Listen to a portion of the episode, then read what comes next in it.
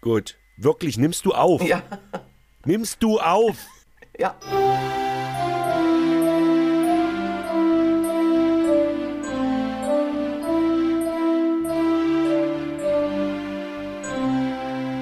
Lucke und Hengstmann. Der Podcast.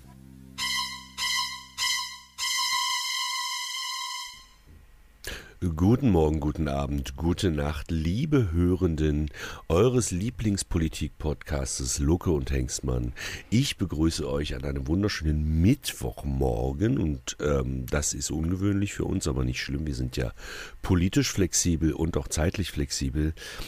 Ähm, und wen begrüße ich? Ich begrüße euch, aber ich begrüße natürlich auch an meiner Seite den Berliner Kabarettisten Tilman Lucke. Guten Morgen, Tilman. Guten Morgen, Sebastian. Und ich begrüße dich, Sebastian Hengstmann, Kabarettist aus Magdeburg, der morgen sein Soloprogramm, äh, also seine, seine, sein zweites Soloprogramm. Drittes. Prim drittes, Premiere hat. Und ähm, deswegen Genau. machen wir das alles heute.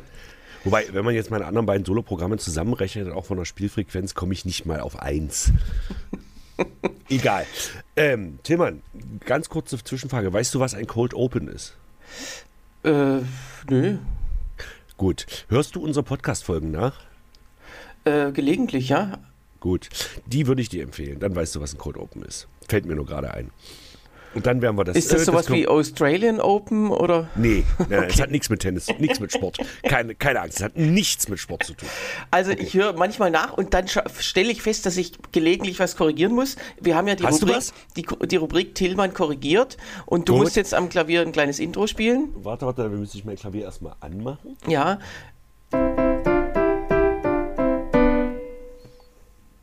Und jetzt noch die, eine Dissonanz. Also.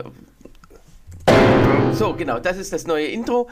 Nächste Gut. Woche wieder anders. Ja, also äh, kleine äh, Korrektur. Wir hatten letzten, äh, letzt, also die letzte Folge ging samstags erst on air, aber wir haben sie donnerstags schon aufgezeichnet und da war ähm, äh, Freitagnacht. Okay, ja, okay. Ähm, da, da, da war dieses mit, dem, mit der Wahlrechtsreform noch ganz frisch. Die Debatte war Freitag und die hatten wir ja noch nicht. Und ähm, ich habe ich hab da gesagt, ich habe das noch nicht gefunden ähm, mit, diesen, mit dieser Grundmandatsklausel. Inzwischen ist natürlich hinlänglich bekannt, dass die gestrichen wird aus dem Gesetz. Bisher war es ähm, ähm, Paragraph 6 Absatz 3 Satz 1 bekanntlich vom Bundeswahlgesetz. Und Ja, äh, ich habe das das, deswegen nicht Natürlich, gefunden. Ich, natürlich. ich habe es deswegen nicht auf Anhieb gefunden, weil es jetzt eben in Paragraph 4 Absatz 2 Satz 2 Ziffer 2 steht. Das ist eine sogenannte Tillmann-Gesetzesänderung, die nur deswegen gemacht wird, damit Tillmann Lucke sie nicht findet.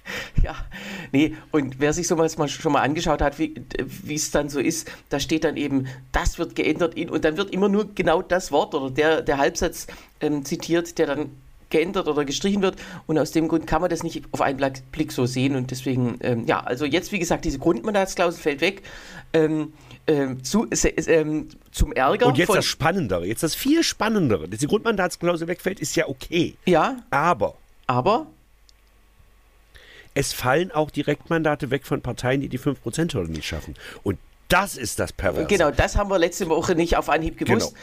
Ob das jetzt pervers ist oder nicht, ist, ähm, also man kann sagen, Entschuldige bitte, zwei der demokratischsten Parteien, die wir in Deutschland haben, werden dem nächsten Bundestag nicht angehören. Nämlich die CSU und die Linkspartei. genau. Äh, und Das ähm, ist gelebte Hufeisentheorie, mein lieber Tillmann. Das ist gelebte ja, Hufeisentheorie. hat man ja auch im, im Plenum dann gesehen, wie äh, der Ja. Applaus aufbrandete. Die haben sich fast abgeleckt, Jan Korte und Alexander Dobrindt gegenseitig. Ähm, äh, und äh, jetzt kann man sagen, das ist alles ungerecht. Ähm, jetzt ist dann natürlich die Frage, was an der ganzen Sache ist ungerecht. Also die 5%-Hürde Also um ist ja die Grundregel. Die 5%-Hürde ist die Grundregel und Ich die sagen, Ausnahme davon ist, das die, ist die Grundmandatsklausel. Nicht Lass uns umgekehrt. das vielleicht mal ganz kurz für die erklären, die nicht mit dem deutschen Wahlgesetz ins Bett gehen. und so. die die letzten 100 Podcasts von uns beiden nicht gehört haben. So, also es ist so, wie gesagt, Grundmandatsklausel, ich glaube, das ist jedem klar, um mal den Harald Lesch-Style zu bemühen, das ist ja jedem klar. Ja. So, Grundmandatsklausel ist jedem klar, wenn du die 5%-Hürde reißt, aber, also nicht, also nicht schaffst, aber mindestens drei Direktmandate hat, darfst du in Gruppenstärke in den Bundestag einziehen. Passiert ähm, 1994 äh, den Linken, 1990 den Grünen und jetzt wieder Äh, den nee, Linken. nee, nee, ähm, das war äh, 1990 die Grünen in Ostdeutschland, die konnten wegen der getrennten 5%-Hürde rein. Die haben etwas Oder über so. 5%, während die Westgrünen 4,9% hatten und raus, draußen blieben. Ach, da waren gar keine Westgrünen im Bundestag, nee, nur die damals Ostgrünen. Nicht. Das, war, ah, ja, das okay. Dumme war leider, die Grünen gehörten zu den Klägern beim Bundesverfassungsgericht, die genau diese getrennte 5%-Hürde eingefordert hatten. Also ähm, äh, der, die Regierung Kohl hatte das nicht vorgesehen mhm. äh, und die Grünen äh, hätten also bundesweit 5,1 gehabt. Ach echt? Zusammen ja, dann, oder war ein bisschen dumm. Oh Gott, sind die. Ja, Grüne halt, ne? Was willst du sagen? Ich wäre freiwillig Mitglied bei den Grünen. Was für Deppen. Genau. Ja, fast so schlimm wie SPD-Mitglied. Aber zurück zum Thema. So, und jetzt ist es halt so, das fällt weg. Das heißt, äh, wenn man die 5% oder nicht geschafft hat, zieht man als List, als Parteiliste nicht in den Bundestag ein. Das kann man erstmal gut oder schlecht finden. Jemand findet das schlecht, ich finde das gut. Nee, umgekehrt. Jemand findet das gut, ich finde das schlecht. Nee, äh, ja, egal. Ich bin Fan der 5% oder Thema nicht. Ja. Wie auch immer das jetzt passt. Das haben wir aber letzte Woche alles schon ausdiskutiert. So, Jetzt ist es aber so, dass wenn du die 5%-Hürde nicht schaffst, trotzdem Direktmandate haben solltest, das hatten wir ja 2002 mit der PDS damals noch, dass mhm. Gesine Lötsch und Petra Pau als direkt gewählte Abgeordnete in den Bundestag einzogen, aber alle anderen, die laut Liste noch hätten rein können, eben nicht. Selbst das fällt jetzt weg. Mhm. Das heißt, die Direktmandate von Listen müssen ja nicht immer Parteien sein, sagen wir mal von Listen, äh, doch, äh, bisher müssen es Parteien sein. Äh, es müssen sogar Parteien ähm, sein. Das einzige Ausnahme sind Einzelbewerber, aber das gab es tatsächlich noch nie, ähm, dass im Bundestag Einzelbewerber gewählt äh, wurden. Da können wir gleich nochmal drüber reden. Einzelbewerber mhm. ist ein ganz spannendes Thema. Also auf jeden Fall, äh, wenn die Liste, die Partei, was auch immer, die 5%-Hürde nicht schafft, werden auch diese Direktmandate gestrichen. Das heißt, 2002 wären dann zum Beispiel, wenn das damals schon gegolten hätte, wären auch Gesine Lötsch und Petra Pau nicht im Bundestag gewesen. Das ist jetzt die Gesetzeslage. Soll sein, wenn nicht gegen im Bundesverfassungsgericht noch gegen geklagt wird. Mhm. Also die Klagen sind ja schon eingereicht. Wenn das Aber auch da wäre interessant, äh, hieltest du solche Klagen für aussichtsreich? Ich bin da echt gespalten und das sind die Juristen auch. Eigentlich würde ich sagen, das Wahlrecht ist kompletter Mumpitz. Also da haben ja. sie sich wirklich einen Bock geschossen. Das ist typisch deutsche Gesetzesfrickelei. Kennst du den Unterschied zwischen Microsoft Windows und Apple, also hier Mac OS, zwischen diesen beiden Betriebssystemen? Mm, nö. Gut, also die, die, Mac ist ja sehr stabil und, und sehr benutzerfreundlich und so. Und wenn bei Mac ein sogenannter Bug auftaucht, also ein großes Problem, ein großes Programmierproblem, dann macht Mac folgendes: nimmt das Betriebssystem, löscht das komplett und setzt das ganz neu auf. Deswegen hast du den Nachteil, also das ist jetzt sehr vereinfacht formuliert, deswegen hast du den Nachteil bei, bei, bei, bei Apple-Computern, wenn du einen älteren Apple-Computer hast, kannst du das neue Betriebssystem nicht drauf, weil das alles miteinander nicht mehr funktioniert. Weil die immer sozusagen, wenn die eine neue Version rausbringen, zumindest war das eine Zeit lang so, immer komplett neu. Bei Windows ist es aber so, da wird immer nur, oh, warte mal, ja, da kommen immer die Updates äh, irgendwann äh, und, und ja, rechnen sich zu Tode. Ich habe jetzt gerade ein anderes Problem. es kann jetzt sein, dass mein Rechner gleich abkackt, weil mein Netzteil ein bisschen im Arsch ist. Jetzt ist er wieder da. Ich muss da manchmal das Netzteil rausziehen und wieder reinstecken. Ich bräuchte mal ein neues Netzteil, stelle ich fest. Das müsste ich mal irgendwann machen. Also ihr könnt uns das, äh, also wir, wir fordern ja immer Kommentare von euch, aber schickt doch Sebastian einfach auch mal ein neues Netzteil, da freut er sich. Ja, Genau. Äh, ich habe ja sogar eins liegen irgendwo. Ich weiß bloß nicht wo. Hm. Apropos Kommentare, das werde ich in dem anderen Podcast noch sagen. Ich habe tatsächlich dieses Kassenhandy drei Wochen oder vier Wochen nicht angehabt und er war voll mit Kommentaren. ja, Leider mein, nicht für Luke äh, und Hengstmann. Alles ja, aber äh, so. ich habe einen Kommentar bekommen von, Paul, von Paula, meiner Freundin, die jetzt ja. auch wieder zuhört. Und die sagt, sie hätte sich total über eine Sonderfolge gefreut letzte Woche mit deiner Tonspur. Also meine hat ja nicht, habe ich ja nicht aufgezeichnet. Ähm, aber sie hat gesagt, das, äh, das wäre schnell schneller gehört. Also. Pass auf. Äh, nein, weil zeitlich wäre es ja das gleiche und ich schneide ja die Pausen nicht raus. Ach so, ja, das wäre dumm. Aber, wenn, Aber dann wäre es ja wesentlich kürzer gewesen. Pass auf, wir machen das folgendermaßen. Äh, das wird ja sicherlich nochmal öfter passieren, weil Tillmann ist ja nicht der intelligenteste einer. Und äh, wenn der Podcast ein paar mehr Hörer haben sollte irgendwann, werden wir mal Patreon einrichten. Da kann man so ein bisschen Geld verdienen. Da kann man unseren Podcast quasi bezahlen. Also abonnieren. Ein Euro da im Monat bin ich zuversichtlich, so. dass das auch nur einer machen wird, ja. Genau. Ähm, und da kann man hinter Patreon kann man noch so ein bisschen was verstecken. Und da werde ich dann in Zukunft die Spuren verstecken von den Podcasts, äh, wo ja. der eine vergessen hat aufzunehmen. Also kann ja auch mal mir passieren. Rein theoretisch, aber genau. äh, das ist mhm. ausgeschlossen. Scheiße, ich, habe, ich nehme, wollte jetzt immer die Zoom-Konferenz noch mit aufnehmen, aber das habe ich jetzt auch schon wieder vergessen. Und jetzt ist es auch egal. Um zum Thema zurückzukommen. Wo waren wir denn jetzt? Äh, wir das ist aber, da, das interessiert unsere Leute am meisten, also wie wir technisch vorgehen, dass, Ja, wir am. Ende, dass wir am Ende das Dings zusammengefrichelt haben. Äh, wir waren jetzt bei, ähm, genau, bei den Grundmandaten und bei den Direktmandaten und wenn die reingekommen. So, jetzt wird es also passieren, wenn die CSU, und bei der CSU ist es, glaube ich, am heikelsten, bei der Linkspartei, die sind ja schon mehr oder weniger darauf vorbereitet. Und ich glaube tatsächlich auch, dass die Linkspartei bei der nächsten Bundestagswahl große Schwierigkeiten haben wird, selbst die drei Direktmandate zu kriegen. das ist richtig. war ja Diesmal Jahr hatten sie auch, auch schwierig, ja. das war ja diesmal schon Zufall. Normalerweise sind, die hatten ja teilweise vier Direktmandate in Berlin. Ähm, diesmal hatten sie Glück, dass Herr, oh, ich vergesse den Namen immer in Leipzig, wie heißt er denn? Pellmann. Hellmann. Genau. Dass, und der, dass, dass der, in Leipzig zufällig noch das Direktmandat geholt Und da hat. ging es ja um wenige tausend Stimmen, also auch knapper Vorsprung. Mhm. Äh, das, ja, da, äh, da denke ich auch, dass die äh, mit diesen drei Grundmandaten äh, inzwischen auch äh, große Schwierigkeiten haben. Übrigens, kleiner Funfact am Rande, die Union hatte sich ja auch so groß mokiert über den Wegfall der Grundmandatsklausel, was sie aber geflissentlich verschweigt ist, dass sie selbst ja in dieser aktuellen ähm, Bundestagsdebatte eingebracht hatte, die Grundmandatsklausel auf fünf zu erhöhen. Warum? Weil fünf von der CSU locker übersprungen wird, aber von der Linkspartei nicht. Und äh, das, darüber hat dann seltsamerweise niemand mehr geredet. Da hätte man dann vielleicht weniger Applaus von der Linkspartei bekommen als Dobrindt. sind halt Dreckschweine. Was willst du dazu Ja. sagen?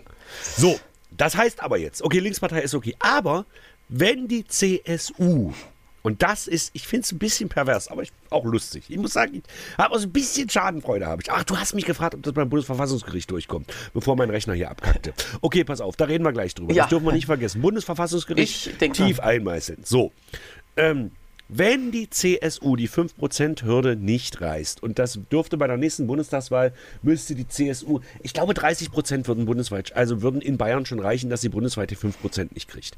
30, 27 war mal, hatte ich mal irgendwann ausgerechnet, äh, ungefähr 30 Prozent. Wenn sie unter 30 Prozent kommen, schaffen sie fünf, bundesweit nicht die 5-Prozent-Hürde.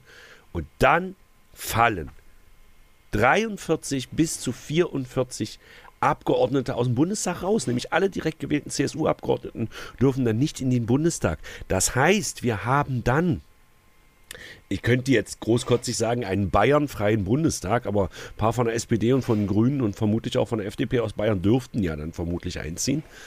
Bei FDP 5%-Hürde ist ja auch noch so ein Ding, aber das hat ja jetzt nichts mit dem Wahlrecht, das hat ja nichts mit der Wahlrechtsreform zu tun. Wir haben dann keine CSU mehr im Bundestag. Ja. Und ich weiß nicht, ob das ein ähnlich befriedigendes Gefühl ist wie 2013, wo wir keine FDP mehr im Bundestag hatten. Ich finde es Ja, fast noch befriedigender. Aber auch das, da, das ist ja, äh, haben wir letzte Woche auch, oder habe ich letzte Woche auch schon gesagt, es kann ja nicht darum gehen, was irgendeinem gefällt. Wenn man jetzt äh, sozusagen an den äh, in der Lin- das äh, ist mir egal, solange die scheiß CSU nicht im Bundestag ist. in der äh, linken Bubble deutschlandweit jetzt mal eine Umfrage machen würden, 5%-Hürde, äh, wenn die FDP davon bedroht ist, dann würden 100% der Leute sagen, ja klar, die muss raus. Und wenn dann wieder eine andere Partei, wie die Linkspartei, bedroht ist, äh, dann muss aber die Grundmandatsklausel gelten. Also die, äh, das finde ich halt tatsächlich, das hat man jetzt auch, auch diese ganze Debatte gemerkt, äh, viele Positionen sind halt gestützt davon, woher jemand kommt. Also äh, das prominenteste Beispiel fand ich Stefan Seidler, den kennst du vielleicht vom SSW. Das ist der einzige Typ, der da aus von den Dänen da drinnen sitzt. Wie geht das eigentlich? Ja, das ist halt diese Ausnahme für Parteien nationaler Minderheiten. Ja, ja, ja, das ist mir schon klar. Also der SSW muss ja sozusagen keine 5% Genau, haben, aber, haben bei, aber das haben die sozusagen, die haben bei dieser Bundestagswahl es geschafft, diese einen Sitz, also das ist ja sozusagen, Mhm. die kleine 5%-Hürde ist ja dann ein Sitz. Du musst ja wenigstens die Prozentzahl für einen Ja. Sitz erreichen. Und das hat der SSW diesmal geschafft. Also genau gesagt ungefähr für einen halben Sitz, weil es ja immer auf einen Sitz erstmal aufgerundet wird. Der zweite Sitz ist schwerer zu erreichen, da braucht man ja so viel Stimmen wie für anderthalb Sitze. Aber den halben äh, hat er, oder ja, also prozentual hat er ziemlich genau äh, einen Sitz bekommen und den hat er ja dann auch, hat, äh, äh, füllt er ja auch aus. Und er, Sitzt der da jetzt kannst du mal raten, der sitzt, sitzt allein rum, der ist, ähm, also der SSW ist immer schon am nächsten äh, dran an der SPD, deswegen sitzt er nicht bei den fraktionslosen AfDlern äh, hinten rechts, sondern der sitzt hinten Mitte. Aber der könnte ja der SPD-Fraktion beitreten, oder? Könnte man, ja, macht er Aber nicht. macht er nicht. Macht er nicht. Der ist aber nicht direkt gewählt, sondern Was- wirklich über die Liste rein. Ne? Der ist über die Liste. Ähm, Ah ja, okay. Im, im Wahlkreis äh, 1, das ist der nördlichste Wahlkreis. Mhm. Also ähm, äh, da Das ist, ist ja im Prinzip schon Dänemark. Genau, Robert Habeck ist da der direkt gewählte Abgeordnete. Okay. Von den Grünen. Gut, zum Thema so, zurück. Äh, wir, äh, und da kannst du jetzt mal raten, ob der für oder gegen die Wahlrechtsreform gestimmt hat. Dieser Stefan Seidler. Hm, ich denke eher da, dagegen. Nee, eben nicht. Der war voll hat dafür. Bestimmt. Ja, warum? Weil seine nationale Minderheitenklausel überhaupt nicht angetastet wird. Das ist eben die einzige Ausnahme von dieser, von diesem ganzen, also das ist ja eigentlich aus meiner Sicht deswegen ein gutes Gesetz, weil es ja absolut, äh, äh ja, fast so eine Ausnahme ist, bis, bis, auf diese nationale Minderheitenklausel.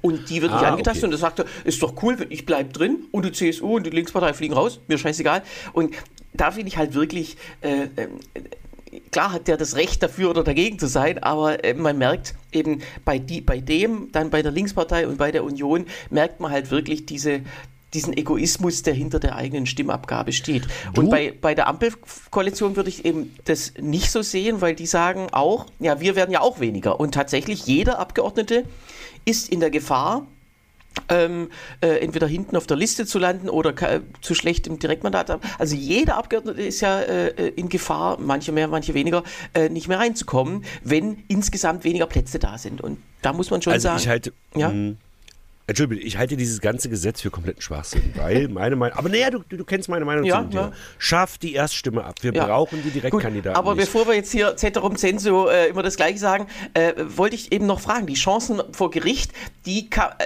haben ja jetzt erstmal nichts mit unserer persönlichen Meinung zu tun. Und Gut. es ist ja auch so, deswegen gibt es ja so viele Klagen vor Gericht, weil genau. fast immer unklar ist, wie sie ausgehen werden. Äh, ja, manch, ja, bei manchen Gesetzen hat man schon eine Tendenz, aber jetzt bei dem würde ich auch sagen, da könnten beide Seiten am Ende gewinnen. Also pass auf, die, die Frage für mich ist ja, das Bundesverfassungsgericht muss sich ja mit der Verfassungskonformität von Gesetzen beschäftigen. Punkt eins frage ich mich, haben, das sind ja ganz oft, also gerade äh, unter, gerade unter Schwarz-Gelb damals war das ja so, dass wahnsinnig viele Gesetze vom Bundesverfassungsgericht gescheitert sind. Ähm, Unter anderem deren Wahlgesetz, was die damals genau. geschrieben haben. Ja. Genau. Ähm, und ich sehe, ich habe es jetzt nicht auswendig gelernt, so wie du, aber ähm, ich sehe die Verfassungs-Nonkonformität. Also ich sehe nicht, dass dieses Gesetz nicht verfassungskonform ist. Das sehe ich nicht. Ja. Genau, also das ja ist die einzige Frage. Die haben nicht genau. über, äh, äh, äh, ob, ob das jetzt äh, ähm, ja, äh, politisch gut oder schlecht ist, darüber haben die nichts zu sagen. Und jetzt ist die Frage, diese Grundmandatsklausel, die steht die in der Verfassung? Nein. Nein. Ist die eingeübte Praxis? Kann ja. man sagen, ja.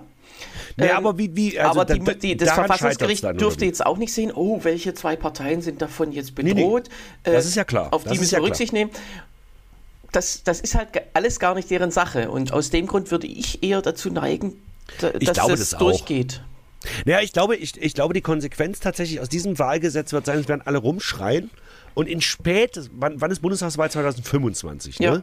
So, in spätestens einem Jahr wird Markus Söder sich ganz stark überlegen müssen, ob er wirklich Parteivorsitzender oder Landesvorsitzender sein will. Ja, ja im Gegenteil. Also äh, den Bayer, der bayerischen CSU bei der jetzigen Landtagswahl, äh, den wird das ja nützen. Das steht ja in der kompletten Presse auch so drin. Ja, super, äh, super, super Steilvorlage für Söder im eigenen Landtagswahlkampf, obwohl äh, der Landtag ja darüber gar nicht beschließen kann und das, also die haben ja ihr eigenes Wahlgesetz, übrigens auch mit einer sehr ähnlichen Klausel hm. zum Thema 5%-Hürde und Direktmandat. Das ist aber in der bayerischen Landtagswahlgeschichte noch nie vorgekommen, dass jemand Weil um immer die CSU bis, in, bis, bis auf München die Direktmandate gekriegt hat ja, zumindest in den letzten Jahrzehnten, aber mhm. tatsächlich auch vorher äh, wurde nie einer Partei äh, ein Direktmandat weggenommen, weil sie unter 5% lag. Interessanterweise übrigens gibt es die 5%-Hürde in Bayern erst seit 1977. Mhm. Und davor gab es die 10%-Hürde für einen einzelnen Bezirk. Die Bayern besteht aus sieben Bezirken. Wow. Äh, und das heißt, auch da kann man sagen, wenn da eine Partei regional verwurzelt ist, dann hatte sie, äh, äh, aber es gab tatsächlich Fälle, wo eine Partei über 5% im ganzen Land lag, aber äh, trotzdem nicht in den Landtag kam, weil sie 10% nicht, äh, also in keinem einzigen Bezirk riss. Also insofern äh, kann man kann man da schon einfach sagen, jeder hat so seine Regeln und immer dann, wenn sie einem nützt, ist sie gut. Und mhm. wenn nicht, dann ist es ein großer Skandal. Und da muss man einfach sagen, äh, ja, wir warten ja, es ab. Ja, aber glaubst du wirklich, dass die CSU dann wirklich überlegt, äh, ob man diesen eigenen Parteistatus aufgibt? Nee, das wird sie auf keinen Fall machen, weil damit würde sie ja eingestehen, dass sie gefährdet ist für eine 5%-Hürde. die darf ja auch, also wie gesagt, es ist bisher noch nie vorgekommen, dass sie unter 5 lag. 5,2 war das absolute Minimum letzt, bei der letzten Wahl. Und die würde ja jetzt zugeben, dass, äh, dass das wirklich eine Gefahr ist. Und dann sagt man lieber, nee, nee, wir sind stark genug, wir vertrauen auf unsere Wähler. Und ja, wenn sie dann am Ende unter 5 landen, äh, haben sie Pech. Mhm. Aber also man, man, äh, die CSU besteht ja aus, aus Testosteron. Da, da ist nicht vorgesehen. Auch bei den Frauen, das darf man ja nicht vergessen. Genau, und da ist einfach nicht vorgesehen, dass man äh, irgendwie vorsorgt. Also äh, sozusagen an die Zukunft denken ist erstmal politisch schon mal nicht äh, sinnvoll bei Konservativen und äh, in Bezug auf, auf so, so formale Sachen wie so eine äh, Wahl äh, oder eine Parteiorganisation ist das eben auch nicht vorgesehen. So, okay. damit lassen wir das wahrscheinlich mal. Eine Frage, Entschuldigung bitte, eine Frage habe ich noch, ja? und zwar prognostisch. Was glaubst du, was der Linkspartei mehr schadet? Wenn der Wagenknechtflügel drin bleibt oder wenn er rausgeht und eine eigene Partei gründet? Weil äh, wenn der Wagenknecht, also erstmal sagt man klar, wenn die rausgeht, weil die wahrscheinlich 50 Prozent der Wählerinnen und Wähler mitnehmen. Aber ist es nicht noch blöder, wenn sie drin bleibt? Sprich, wenn der linken Wähler, und mhm. ich sage jetzt mal so, die Linkspartei besteht für mich im, Prozent, im, im Moment aus zwei großen Blöcken. Mhm. Einmal aus dem populistisch AfD-nahen Wagenknecht-Block, ist jetzt übertrieben, ist ein Satire-Podcast und aus, der so und, und aus den Sozialdemokraten. Mhm. Und ich weiß ja dann als Wähler, wenn ich jetzt Sozialdemokrat bin in der Linkspartei, weiß ich ja als Wähler auch nicht, wähle ich die jetzt? Also, aber da ist ja die Wagenknecht. Und bei den mhm. anderen ist es, wähle ich die jetzt, aber da ist ja Jan Korte. Verstehst du, was ich meine? Also was schadet mehr? Ähm, das, ja, das ist eine interessante Frage, mhm. weil das wüsste ich jetzt auch nicht. Also es ist schon klar, der, der Spalt geht, ist halt, den gibt es ja schon immer. Und der genau. ist für Parteien auch grundsätzlich nicht schlimm. Es gibt immer. Gibt es ja eigentlich Flügel. in jeder Partei. Ähm, bei, bei Merkel war das ähnlich schlimm bei diesem, beim Thema Zuwanderung, mhm. ähm, äh, wobei da immer klar war, der weitaus größere Flügel steht hinter ihr und ähm, äh, ja, weil die CDU nur aus Schleimern besteht, das wissen wir ja. Ja, also das war äh, nicht existenzgefährdend für die CDU selber. Es gab ja diese Krise zwischen CDU und CSU, die aber dann mhm. auch abgeräumt wurde, aus dem Grund, weil Markus Söder 2018 gemerkt hat, äh, diesen populistischen Wahlkampf zu führen gegen die eigene äh, Kanzlerin, das, für, das äh, schadet ihm. Und nach der Wahl 2018 war ja davon auch nichts mehr zu hören. So, äh, aber tatsächlich dieser Riss in der Linkspartei ist, glaube ich, schlimmer als das, was wir bisher äh, von, von anderen Parteien kennen. Jetzt bei der AfD mal abgesehen zwischen, äh, da gibt es ja auch eben zwischen rechtsextrem und rechtspopulistisch wirklich auch diesen tiefen Graben und die hassen sich ja abgrundtief. Äh, aber gut, um die kann es uns ja eh, eh, egal sein, aber bei der Linkspartei würde ich, würd ich auch denken, also äh, wahrscheinlich auf die lange Sicht gesehen wäre es sinnvoller, diese Leute loszuwerden und eine, eine, eine normale sozialistische, demokratische äh, Partei zu sein, die man im Parteiensystem ja durchaus gebrauchen kann.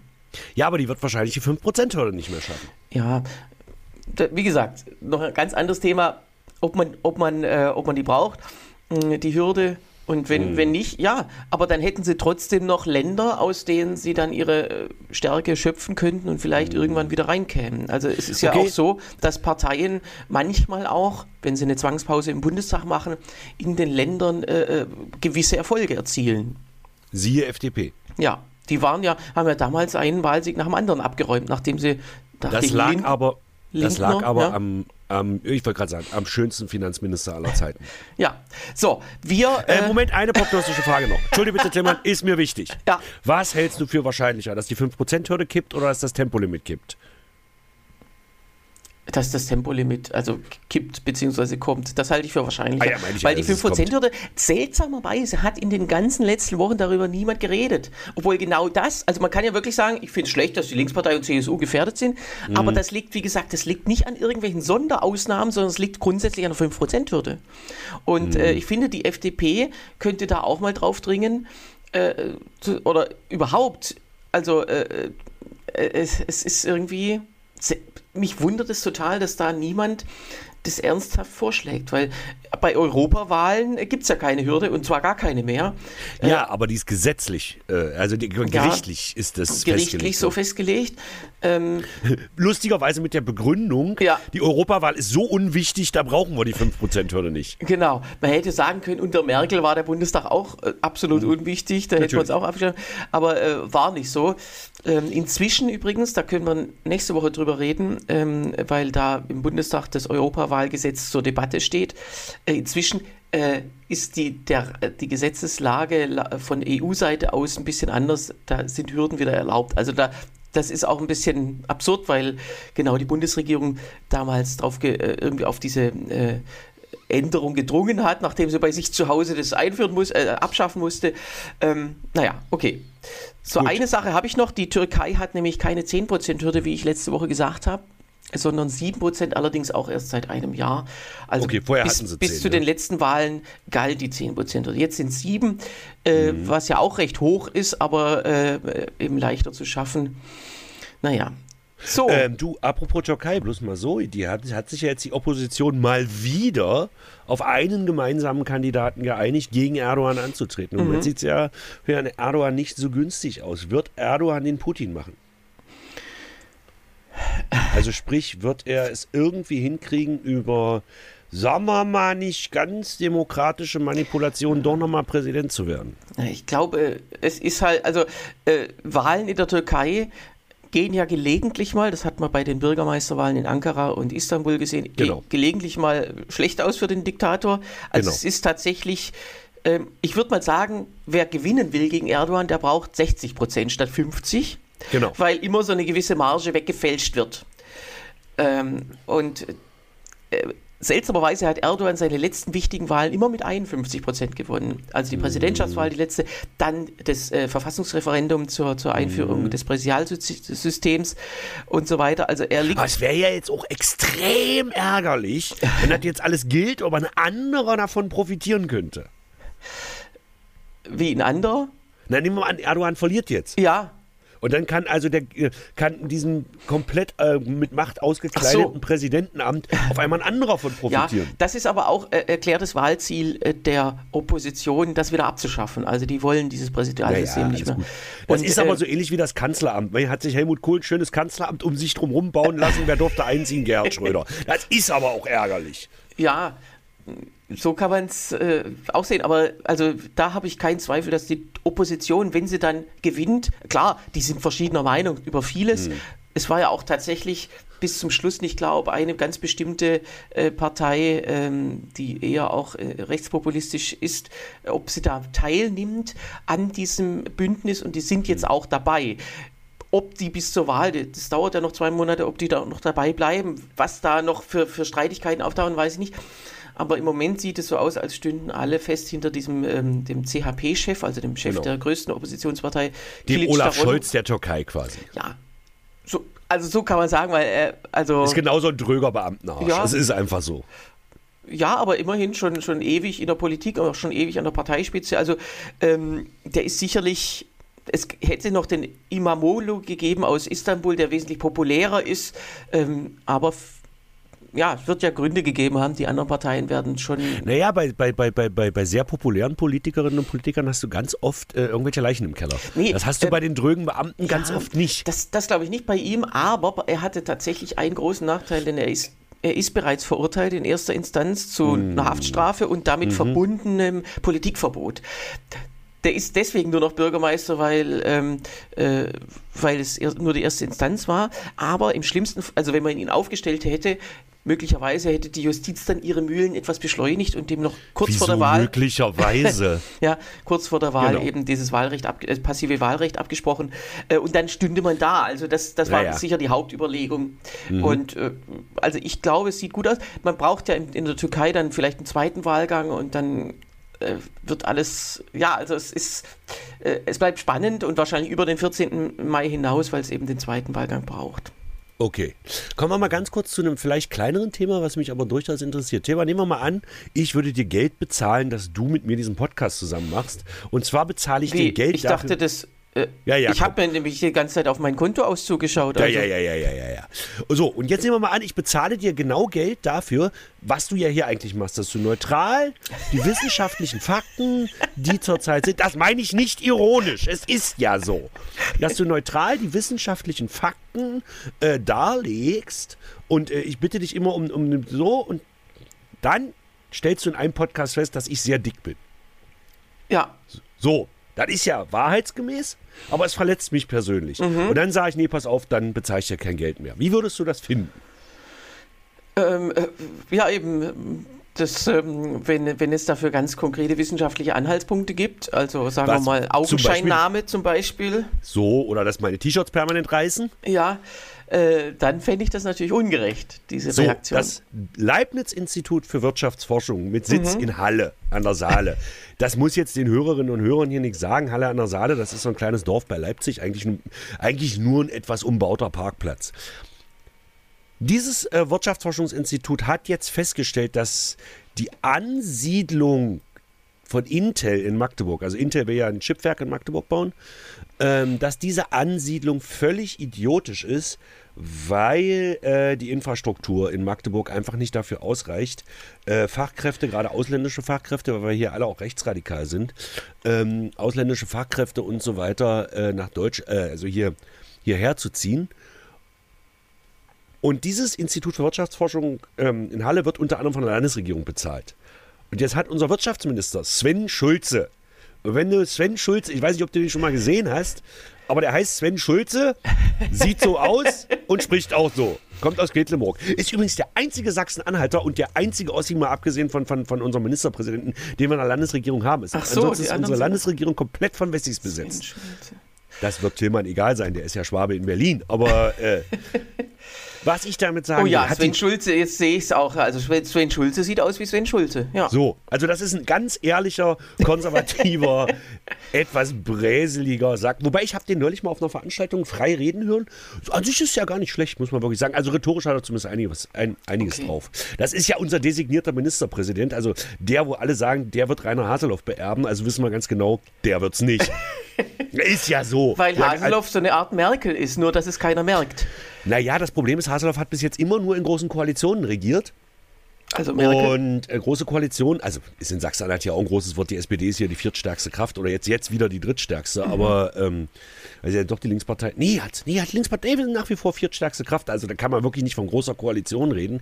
Aber die SPD hat ja kein Interesse daran, ähm, dass in, während der Legislatur der Ministerpräsident wechselt, weil der Neue ja dann auch wieder mit dem Amtsbonus. Das heißt, und Rainer Haseloff hat immer gesehen, wenn ich jetzt nicht nochmal antrete, also es wäre nur möglich, wenn er irgendwie stirbt oder genau. todkrank ist, dann genau. würde man aus Mitleid eben nicht sagen, oh, wir lösen jetzt den Landtag auf und machen eine oh. Neuwahl, äh, sondern dann würde man, das ist, äh, ja. Egal, auf jeden Fall hat Sven Schulze hat sich tierisch drüber aufgeregt. Es ist natürlich auch Schwachsinn. Also die haben, die haben rein wirtschaftlich, die haben einfach, einfach nur un, unkündbare Elfenbeinturmbewohner, wie es so schön mhm. heißt, haben die einfach nur gesagt, pass auf, Magdeburg ist Sie ist schön formuliert, es ist zwar keine strukturschwache Region, aber die Strukturen reichen für Intel nicht aus. Deswegen sollte sich Intel hier nicht ansiedeln. Damit Wahnsinn. haben sie natürlich faktisch recht, aber wenn Intel nicht kommt, ja. wie, also oder Firmen wie Intel, wie soll sich denn hier Struktur entwickeln? Da muss man auch mal ein bisschen was investieren. Egal. Auf jeden Fall hat Sven Schulze gesagt, da muss er natürlich jetzt mal als Wirtschaftsminister darüber nachdenken, ob dieses Leibniz-Institut für Wirtschaftsforschung in Halle von der Landesregierung überhaupt noch unterstützt wird. So nach Motto, pass mal auf, wissenschaftliches Unternehmen, ich bezahle dir. Also will ich hier gefälligst auch die Forschungsergebnisse haben, die ich mache. Ja, aber das ist ja wieder eine Frage, ähm, also wenn die sagen, die Region ist strukturschwach, dann ist das ja wahrscheinlich ein, äh, eine wissenschaftliche Erkenntnis. Moment, Moment, wir sind nicht strukturschwach, wir sind nur nicht strukturstark genug. Ja, aber das ist ja schon wieder eine, eine Bewertung. Also wenn man jetzt nur sagt, mhm. die ist strukturschwach, dann wird da ja ganz viel äh, Gehirnschmalz in, in, Jahrzehnten reingeflossen sein, dass man sowas rausfindet, statt dass ja, ja, man da einmal hinfährt.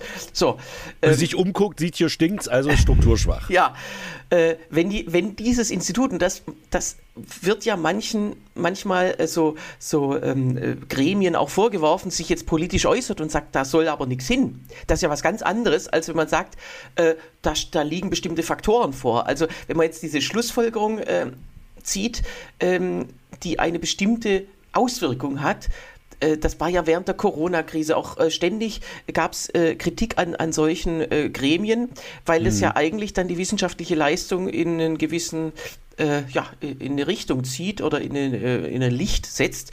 Und es ist ja so, man kann ja dann auch wieder, die Gegenseite könnte genau das, das andere sagen, nämlich, wie du sagst, äh, strukturschwache Regionen müssen sich ja ändern können und dadurch soll da auch was hin.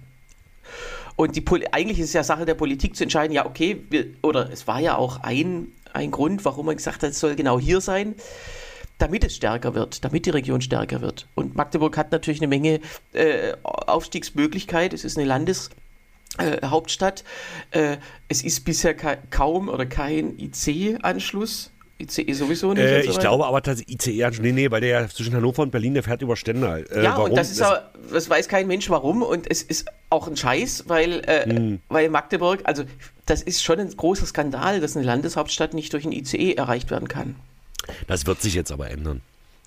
Jetzt ich. im Sinne von, äh, wir haben ja letzte Woche gesprochen über Michael Theurer von der, ba von der Bundesregierung, den Staatssekretär ja. mit seinen Kollegen Schlechter und Lahmer und Dover. Und, äh, äh, und der sagt wahrscheinlich 2070 kommt dann vielleicht der IC-Anschluss, der ICE-Anschluss. Naja, ich glaube schon, dass Inter, wenn, also äh, wir werden es sehen. Ich spekuliere jetzt hier gar Ehrlich nicht gesagt, mehr. ich glaube, so Fabrikarbeiter ob die, ob die, ob die äh, mit der Bahn fahren, ist noch die andere Frage. Ich schätze naja, mal eher, da wird ein, ein riesengroßer Parkplatz hingestellt und der heißt dann Magdeburg. Mhm. Und, und mhm. da ist mit der Bahn dann gar nichts mehr. Naja, das Hauptproblem ist, äh, Intel wird ja in dem Sinne keine Fabrikarbeiter brauchen. Die brauchen ja im Prinzip äh, Informatikingenieure ja. ohne Ende. Okay. Und vielleicht, äh, äh, ähm, weiß ich nicht, Halbleiter. Aber du wolltest jetzt sowas. fragen, ob das in Ordnung ist, wenn man dieses ja, Institut nee, ja, Natürlich ist das nicht in Ordnung, aber wie finde ich denn das? Naja, man muss sich natürlich schauen, das ist jetzt ein Ergebnis, die werden ja auch äh, noch andere Forschungen haben und da kann man schon schauen, was kriegen die raus oder was, oder, oder und vor allem, wie äußern sie sich und, und sollen sie das? Es gibt ja einen gesetzlichen Auftrag. Genau. Ähm, zu sagen, die sollen das und das machen. Und wenn da die Sache ist, die sollen politisch beraten, dann äh, dann, dann ist das auch in Ordnung. Wenn Sie aber nur wissenschaftlich beraten sollen, dann sollte man denen mal kurz äh, unter vier Augen sagen, ja, äh, lasst doch mal den letzten Absatz in eurer, in, äh, in eurem, in eurer Studie einfach weg, weil hm. den machen wir dann als Politik. Naja, also äh, Drosten hat das ja, Drosten hat das ja während der Pandemie sehr schön und äh, deswegen bin ich eigentlich, eigentlich auch ein großer Fan von Drosten nach wie vor. Der hat ja sehr schön gesagt, er ist heilfroh, dass über den äh, Verlauf, also wie das jetzt alles in Deutschland abgeht, von dieser Pandemie Politiker entscheiden und keine Virologen. Weil würden Virologen entscheiden, hätten wir von Anfang an eine, eine, eine Zero-Covid-Strategie ja. gehabt. Und wie wir jetzt in China sehen, wäre ja das das Falscheste gewesen, was ja. man hätte machen können. Na gut, also Wissenschaft ist ja noch nicht, also genau, Virologen sind ja nur ein Teil der Wissenschaft und das mhm. war ja auch ähm, äh, zumindest in der ersten Hälfte der Corona-Pandemie immer, äh, äh immer eine, ähm, eine Schwierigkeit oder ein Kritikpunkt, dass unter Wissenschaft immer nur die, die Medizin bzw. die Virologie gefasst wurde und eben nicht die äh, Psychologie und die, Oder die Soziologie. Die Ökonomie und so weiter. Also ja, ja. das fiel alle, war alles unwichtiger und äh, natürlich am, äh, War es aber in dem Moment auch, das muss man einfach sagen. Naja, aber man könnte, also wie, wie lange man daran festgehalten hat. Ja. Und dieser zweite Lockdown, der war, der war wirklich eine Katastrophe für alle Beteiligten und äh, äh, müssen wir jetzt nicht weiter ausführen. Das ist vorbei, erledigt. So, ich habe noch eine. Pass auf, reden wir in zwei Jahren bei der nächsten Pandemie drüber. Genau, die ist ja angesetzt. Genau. Äh, so, ich habe noch eine, ähm, ein Ereignis, was auch letzte Woche im Bundestag beschlossen wurde, ein bisschen unten durchging. Ich, ähm, äh, und zwar die Blutspende wird reformiert. Das heißt, äh, man darf jetzt äh, nicht mehr A spenden oder nur noch B und AB positiv und null und, oder was? Genau, man kann sich da selber einschätzen und das muss dann also respektiert werden. Und so. äh, äh das wird im Personenstandsregister nach Antrag. Nein, also muss das natürlich, man muss es vielleicht für, für, für, für alle die, die äh, jetzt, ähm, andersrum. Die Vergewaltigung innerhalb der Ehe ist in Deutschland verboten. Das klingt jetzt erstmal so, äh, ja, natürlich. Weil ist ja scheißegal, ob der Vergewaltiger dein Ehemann ist oder nicht. Das ist aber erst seit 1997 verboten. Mhm. Bis 1997 war es in Deutschland legal, oder zumindest nicht verboten, seine Frau zu vergewaltigen. Ja. In dem gleichen Land, in dem der Scheiß passiert, dürfen Homosexuelle, ist das Gesetz schon in Kraft? Äh, nee, nee, also es ist komplizierter natürlich, wie, wie so Aber oft. Homosexuelle dürfen kein Blut spenden, weil man davon ausgeht, dass die Schwulen alle AIDS haben. So. so. Das ist so. Genau. Und ähm, jetzt gibt es äh, die äh, gesetzlichen Rahmenbedingungen. Also es ist ähm, beschlossen worden in, einem größeren, in einer größeren Reform des Sozialen Gesetzbuchs 5 und da war dann eben das Transfusionsgesetz einfach so mit, mit reingebastelt. Trans, Trans, weißt du, wegen schwul. so, äh, und, äh, also die Richtlinien genau für die, für die äh, Transfusion, die legt die Bundesärztekammer fest. Also das ist ein sehr bräsiger, sehr langsamer Verein. Und alle heterosexuell. Genau, der einfach nicht will, dass sich irgendwas ändert. Und äh, bis, vor, bis 2017 galt die Regel, dass ähm, wer einmal Sex mit einem Mann hatte, als Mann, der war lebenslang von der Blutspende oder ähnlichen, also Plasma und, äh, und Thrombozyten und so weiter, ausgeschlossen. Wie, das, das hätte man dann angeben müssen oder was? Da gibt es Fragebögen, also ich mache das ja Aber regelmäßig. Da kann man ja, wie heißt denn das? Und dann Lügen. ja, und das ist eben das, äh, klar, äh, man will nicht wissen, wie viele da äh, gelogen haben, weil es natürlich eine, eine Frechheit ist gegenüber der äh, Würde eines Menschen, ähm, den so auszufragen und ihn dann eben auch so einzustufen, so du bist jetzt lebenslang draußen. Man will ja helfen. Also es ist ja bekannt, dass Blutprodukte, also äh, eben ja, Vollblut und so weiter und, und Plasma und Thrombozyten und was man sonst noch alles gewinnen kann, dass das absolute Mangelware ist. Und vor allem äh, nach der Pandemie noch mehr. Das, das ist wirklich Wahnsinn, was da alles fehlt. Äh, die, die, beschweren sich also drüber, aber äh, die Regeln sind da so restriktiv, man muss da einen Fragebogen aus drei, vier Seiten äh, ausfüllen und dann sind unter anderem wird unter anderem danach gefragt. Ähm, und 2017 wurde es so geändert, dass man jetzt also als ähm, äh, Schwuler, dass der letzte Sex mit einem Mann äh, ein Jahr her sein muss, mindestens ein Jahr her äh, weil man gesagt hat, ja, irgendwas, also das ist ja typisch so, äh, irgendein Zustand wurde mal geschaffen, und zwar nach Beginn der AIDS-Pandemie äh, quasi also HIV, äh, wurde dann äh, beschlossen, ja, jetzt müssen wir da die Risikogruppe irgendwie da anders behandeln. Und irgendwas aber, wird ja da immer noch dran doch, sein. Wir wissen doch aber auch heute, dass die Homosexuellen keine, also es geht ja um die Schwulen, bei den Lesben ist das ja egal. Ja. Ja, geht ja um die Schwulen, ähm, dass die im Prinzip keine Risikogruppe sind. Ja, und die Bundesärztekammer sagt aber, sie sind es doch. Und jetzt muss man eben fragen, was gibt es für Vorkehrungsmechanismen, äh, um ähm, ja, Blut eben sicher zu transfundieren. Also, da äh, wird natürlich das gesamte Blutbild gemacht. Da wird auch auf HIV getestet, ebenso wie auf, auf andere Sachen, Hepatitis und so weiter, wird alles getestet. Das heißt, jede Blutkonserve, die da reinkommt, äh, die wird getestet. Und jetzt gibt es das sogenannte diagnostische Fenster. Das heißt, ab einer Infektion bis zum Nachweis vergeht eine gewisse Zeit. Das ist in keinem Fall ein Jahr, das sind auch nicht vier Monate, die dann auch wieder, also seit 2017 galt ein Jahr, seit 2021 galten vier Monate. Das heißt, dieses Abschmelzen war schon irgendwie die, die Andeutung. Äh, es wird irgendwann abgeschafft. Das, wir, wir, haben vorhin schon über das Tempolimit gesprochen. Es gibt so manche Sachen und da, da ärgere ich mich, bei manchen Sachen weiß man, es kommt auf jeden Fall. Das war mit der Ehe für alle so. Das war ähm, mit, äh, was weiß ich, vor ein paar Monaten mit der Abschaffung der, mit der vorzeitigen Abschaffung der Maskenpflicht so. Äh, jeder wusste, das kommt jetzt dann bald, aber da gab es Kräfte, die gesagt haben, ja, meinetwegen, aber wir wollen jetzt immer noch den Leuten schaden, wir wollen so lange wie möglich Schaden anrichten. Und die, mhm. wie gesagt, die, die, die Schwulen werden eben bis heute diskriminiert und ähm, und die Bundesärztekammer muss jetzt die sogenannte Richtlinie Hämotherapie äh, ausarbeiten. Also die gilt jetzt, aber die muss natürlich novelliert werden. Und wo das dann nicht mehr drinstehen darf, laut, laut dem Gesetz, äh, da äh, wird dann äh, individuelles Risikoverhalten von äh, Spendern äh, quasi abgefragt. Das ist erlaubt oder vorgesehen. und Teil dieses individuellen Risikoverhaltens darf eben nicht mehr sein, die sexuelle Ausrichtung. Das ist jetzt die Neuerung.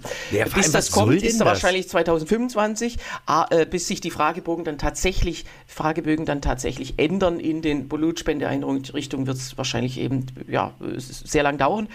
Äh, aber das ist jetzt äh, sozusagen endlich mal. Und dazu kommt auch noch eine andere Diskriminierung, nämlich Altersdiskriminierung. Also bisher musste man als Erstspender unter 60 sein. Was natürlich absurd ist, weil man denkt, mit 60 so, 60. Geburtstag und jetzt melde ich mich für den, für den Grabstein schon an auf dem Friedhof. So ist es halt nicht mehr. Äh, oder war es wahrscheinlich, äh, ja gut, früher schon, aber diese Richtlinien, die, sind, die gelten ja alle erst auch seit wenigen Jahrzehnten, weil früher war Blutspende auch kein großes ähm, äh, Thema oder Blutweiterverarbeitung äh, und so weiter. Also das heißt, in Zukunft gilt auch für die für alte Leute ein individuelles äh, Bild der Person. Wie, wie gesund ist man? Was hat man für, ja, für Blutqualität beziehungsweise für, äh, äh für, ja, für Puls und Blutdruck und so weiter? Das ist alles äh, und, und, vor allem der Hämoglobinwert, der ist wichtig, also Eisen ähm, und äh, das wird alles in Zukunft individuell gemacht, sodass man eben auch da viel mehr Leute generiert äh, an, mhm. an Spendern. Gut, beim Alter konnte man nicht lügen, aber früher eben die, bei, bei Homosexualität konnte man äh, sicher ange und ich hätte es ganz bestimmt auch gemacht, weil ich ein großer Fan von, von, äh, von jeglicher Spende bin. Gehst du Blutspenden? Äh, ja, ja, also mhm. Plasma, ja Thrombozyten, alles mögliche. Das, das ist eine tolle Sache. Äh, und, äh, du willst doch bloß umsonst was zu essen kriegen. Gibt nichts zu essen, es gibt Geld. Also beziehungsweise, naja, also beim Roten Kreuz würde ich es nicht machen. Da gibt es eben was zu essen und kein Geld. Und ich finde, Blut, Blut ist ja was wert. Das hm. geht ja dann in den sogenannten Blutkreislauf oder in den Blutkreislauf, in den Wirtschaftskreislauf der hm. Medizineinrichtungen. Das heißt, die bezahlen sich gegenseitig. Das Rote Kreuz verkauft die Dinger ja auch. Das heißt, äh, da kann man dann schon als Spender äh, aus meiner Sicht dann äh, seinen Anteil da äh, bekommen. Und äh, aber es ist eben auch was Gutes. Und wer was Gutes tun will und dafür lügen muss, das ist schon moralisch ziemlich äh, äh, niedrig, weil ich finde es ja, aber Frechheit. ich als Schwuler hätte mir immer gesagt, fickt euch doch. Ja, Dann schon. gehe ich halt nicht Blut spenden. Ja, das ist was anderes, mhm. aber äh, es, es, es, macht ja was mit einem Menschen, wenn man weiß, so, ich muss jetzt hier lügen. Mhm. Äh, ja, gut, stimmt. Äh, und äh, im schlimmsten Fall, also im allerschlimmsten Fall, wenn dann irgendwie eine HIV-Übertragung durch, äh, durch das eigene Blut äh, dann doch mhm. passiert, wie gesagt, äh, der Test filtert es sowieso raus. Aber äh, das diagnostische Fenster wäre das Problem. Ähm, dann würde man ja irgendwie wegen Körperverletzung dran gekriegt. Das ist aber, das muss man wirklich sagen, die Fälle, die, die pro Jahr, wo sowas übertragen wird, ähm, die, sind, die sind verschwindend. Die sind vielleicht im einstelligen Bereich. Moment mal, Moment mal, aber wenn das diagnostische Fenster nicht greift, dann weiß ich es ja oft selber nicht. Dann weiß ich es selber nicht, aber dann ist die Frage, hat man mit bei irgendeiner Angabe gelogen? Ah, das ja, ist klar. Hm. Äh, klar, also wer, wer von seiner HIV-Infektion Kenntnis hat und es weitergibt, der ist natürlich ganz klar wegen, ja, vorsätzlicher Körperverletzung. Das ist völlig okay. Aber ansonsten, äh, wenn man es nicht weiß und aber falsche Angaben gemacht hat, dann ist, aber da, äh, es gab noch nie eine Verurteilung äh, deswegen, weil jemand an, äh, anscheinend gelogen hätte oder so. Also das heißt, man redet hier über eine Fallzahl von, äh, von 1 pro Jahr oder so. Mhm. Und jetzt sagt die Bundesärztekammer, es gab eine Anhörung im Bundestag, also im Ausschuss, äh, und eine Frau von der Bundesärztekammer, die wurde auch später dann von der AfD im Plenum zitiert, von, von Christina Baum. Wenn man, sie, wenn man die mal googelt, das ist die zweitirste nach dieser Richterin mit dem Reichsbürgerputsch. Ähm, die hat die leider auch zitiert und äh, also korrekt zitiert, aber ich bin mir sicher, die hat auch, die Dame hat gelogen im Ausschuss. Äh, die hat gesagt, bei Homosexuellen ist das Risiko einer HIV-Übertragung äh, um den Faktor 100 äh, größer als bei Heterosexuellen. Das, das muss gelogen sein. Ich bin mir ganz sicher, sie meinte 100 Prozent, also mhm. den Faktor 2. Und das halte ich für und wahrscheinlich. Selbst das ist, das nein, ist eben ich halte selbst das für übertrieben. Ja, ähm, wie man, also das kann sein, aber es bezieht sich eben auf einen äh, verschwindend geringen Teil aller spenden und dann ist hm. es wieder, wiederum ein Millionstel oder so. Ja, ja. Ob da jetzt Faktor 2 oder nicht, das ist eigentlich scheißegal. Und ich finde, wenn jemand 100% und 100 Mal ähm, mhm. nicht auseinanderhalten kann, dann ist diese Person äh, äh, tatsächlich, ähm, also die sollte einfach rausgeschmissen werden oder beziehungsweise Konsequenzen haben, äh, mhm. dass man einfach, man, man beeinflusst ja eine Bundestagsentscheidung mit so einem Auftritt im Ausschuss und das mhm. ist wirklich, das ist wirklich menschenverachtend gewesen. Ich finde aber schon die ganze Diskussion menschenverachtend, weil es kommt ja daher, dass es wirklich mal als höhere Risikogruppe galt, sind ja, sind ja zwei Sachen. Punkt eins ist bei, ähm, ist bei Homosexualität, also bei männlicher Homosexualität, muss man immer dazu sagen, die Lesben sind ja hier vollkommen ausgeklammert. Ähm, bei männlicher Homosexualität kommen ja, kommen ja zwei Sachen hinzu. Erstens, dass sozusagen ähm, Verhütung jeglicher Form und in dem Fall ja Kondome, wobei das sich ja in den letzten Jahren auch extrem gewandelt hat, gerade wegen HIV, quasi keine Rolle spielt, weil ein Mann ja nun mal zum größten Teil nicht schwanger werden kann. Damit spielt die Verhütung keine Rolle, wobei Kondome jetzt, glaube ich, auch bei homosexuellem Geschlechtsverkehr sehr exzessiv eingesetzt werden, eben um sich vor Geschlechtskrankheiten zu schützen oder auch HIV. Und das zweite Ding ist natürlich eine etwas promiskuitivere Form, ähm, wobei das auch Quatsch ist. Das kann man auch nicht mehr so sagen, dass die Schwulen an sich promiskuitiver leben als die Heterosexuellen. Es gibt so, so sogenannt, es gibt auch bei, bei, bei Homosexuellen ganz, das wird immer abwertend als heteronormativ bezeichnet, ähm, ganz normal in einer monogamen, ewigen, und die sind genauso äh, risikomäßig. Das heißt, ähm, risikobehaftet sind nur die, die rumbumsen wie es böse, sich durch ganz Berlin vögeln. Das machen aber auch Heterosexuelle. Vielleicht weniger, das weiß ich nicht, da ist mir die aktuelle äh, Faktenlage nicht bekannt, aber die werden nicht ausgeschlossen. Wenn zum Beispiel ein Typ ja. jedes Wochenende in den Club geht und einen anderen nagelt, der ja. ist nicht ausgeschlossen. Nee, da, da gibt es dann andere, da gibt es also spezielle, also wir sind ja in Deutschland und da kann man alles genau regeln. Dann heißt so. es, wie viele Sexualkontakte hatten Sie in den letzten äh, 76 Tagen oder so. Und, und wenn ähm, ich da reinschreibe 75, darf ich trotzdem Blut spenden? Nee, darfst du nicht. Dann, ah, okay. äh, also es gibt, ähm, es gibt ja eben, wie gesagt, der Fragebogen ist ewig lang. Wenn es heißt, sind Sie im Moment krank oder hatten Sie die letzten eins, äh, was weiß ich, die letzten paar Tage irgendeine äh, Infektion oder so. Ähm, äh, also es gibt alle möglichen Gründe, das nicht zu machen. Und man muss immer also diesen, diesen Fragebogen halt sich da jedes wir Mal durcharbeiten. Jetzt, ja, wir sind jetzt zeitlich schon ziemlich weit, aber ich habe eine Frage. Wird da zum Beispiel gefragt, ob du gerade masturbiert hast? Äh, das wird Naja, weil das gibt ja Rückenmarkschwund und dann ist ja blöd mit der, mit, der, mit der Reproduktion von Blutzellen. Ja, wenn dein Rückenmark schwindet, kommen ja keine neuen Blutzellen. Und wenn du jetzt, sagen wir mal, dir täglich einen runterholst, dann ist ja auch schwierig. Dann kannst du ja eigentlich auch kein Blut spinnen. Äh, ja, also das äh, müsste man dieser Dame von der Bundesärztekammer, deren genau. Namen ich nächste Woche nachliefern werde, ähm, unbedingt sagen, denn das ist also ja finde, äh, entspricht ja deren, äh, ja, deren Weltbild. Also ich finde, Wichser sollten viel mehr vom Blutspenden ausgeschlossen werden als Homosexuelle. So, ähm, Sebastian. Fiel mir gerade so okay, ein. Ähm, äh, ja, also äh, ich möchte mich hier mal für meinen Podcast-Partner entschuldigen. Er Tilman so, distanziert sich hier von mir. So ein, ein Bingo hat, wo jedes Mal ein, ein Penis genau. mit rein äh, gesteckt werden muss in Mindest, unseren. Ah, dann darf ich ja kein Blut spenden. Ja, also das machst du anscheinend eh nicht, aber so. ich, empf ich empfehle es dir mal. Ja. Äh, ist eine tolle Sache. Soll so. ja geil sein, ja. Wir, hören jetzt mal auf. Ja, wir müssen sogar aufhören, meine Damen und Herren. Wir sind weit über das Ganze. Wenn ihr uns schreiben wollt, schreibt bitte an lucke.hengstmanns.de oder schreibt hier in unserem Blog, wobei das jetzt auch ein großes Wort ist, auf lucke.hengstmanns.de. Es gibt noch die Nummer 0391 40 255 40, wo ihr eine WhatsApp hinschreiben könnt. Würde ich euch aber im Moment nicht empfehlen, das werde ich auch bei H2 so nochmal sagen, ähm, weil wir da im Moment sehr unregelmäßig reingucken. Das, das ist wirklich so. Also das geht gar nicht, Sebastian. Ja. Ich weiß. Deswegen. Wir, wir sagen was. Ähm, äh, jeder darf uns was schreiben, aber hm. wir be beachten es nicht. Das ist wie als Lauterbach im, im, im äh, vorletzten Winter sagte: Die Theater dürfen offen sein, aber es soll bitte keiner hingehen. Ja? So. Also, so. Äh, ja, schreibt uns bitte trotzdem. An lucke.hengstmanns oder direkt auf unserer Webseite lucke.hengstmanns.de. Ansonsten verbleiben wir bis nächste Woche mit einer etwas längeren Pause, weil wir uns erst am Donnerstag wieder hören, weil heute ja Mittwoch ist. Darum bis nächste Woche Donnerstag. Tillmann, äh, wünsche dir eine schöne Zeit. Du kannst ja. ja morgen nicht, vermutlich, weil du einen Auftritt hast. Also dann morgen toi toi toi für den Auftritt. Ja, dir auch. Alles Gute. Ja, für meine und Premiere, da habe ich gerade schön verdrängt, deswegen haben wir den Podcast auch so lange gemacht. Bis ja. dann und wir alles Gute. Tschüss. Tschüss.